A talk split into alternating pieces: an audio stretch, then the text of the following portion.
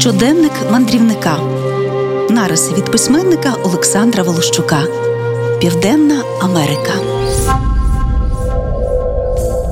187-й день мандрівки. Мій намет стоїть на березі Тихого океану. Сьогодні я вже проїхав автостопом більше 200 кілометрів. Можна вже і відпочити. Тим більше сьогодні неділя. Тихоокеанські хвилі б'ються об Чилійський берег. Пригадую Командорські острови, 2008 рік. Цей же океан більш спокійний і лагідний, повністю відповідає своїй назві Тихий. Пам'ятаю, як тоді, 10 років тому, його хвилі ласкаво хлюпали біля моїх ніг. А чайки вони скрізь чайки, і голоси їх однакові. Добре відчувати себе вільною людиною, сидіти на гарячому камінні, дивитися на океан і слухати його голоси. Увечері ж, коли сонце сідатиме за океанічний обрій, я відкуркую пляшку доброго чилійського вина. А завтра знову наплічника на спину і на трасу.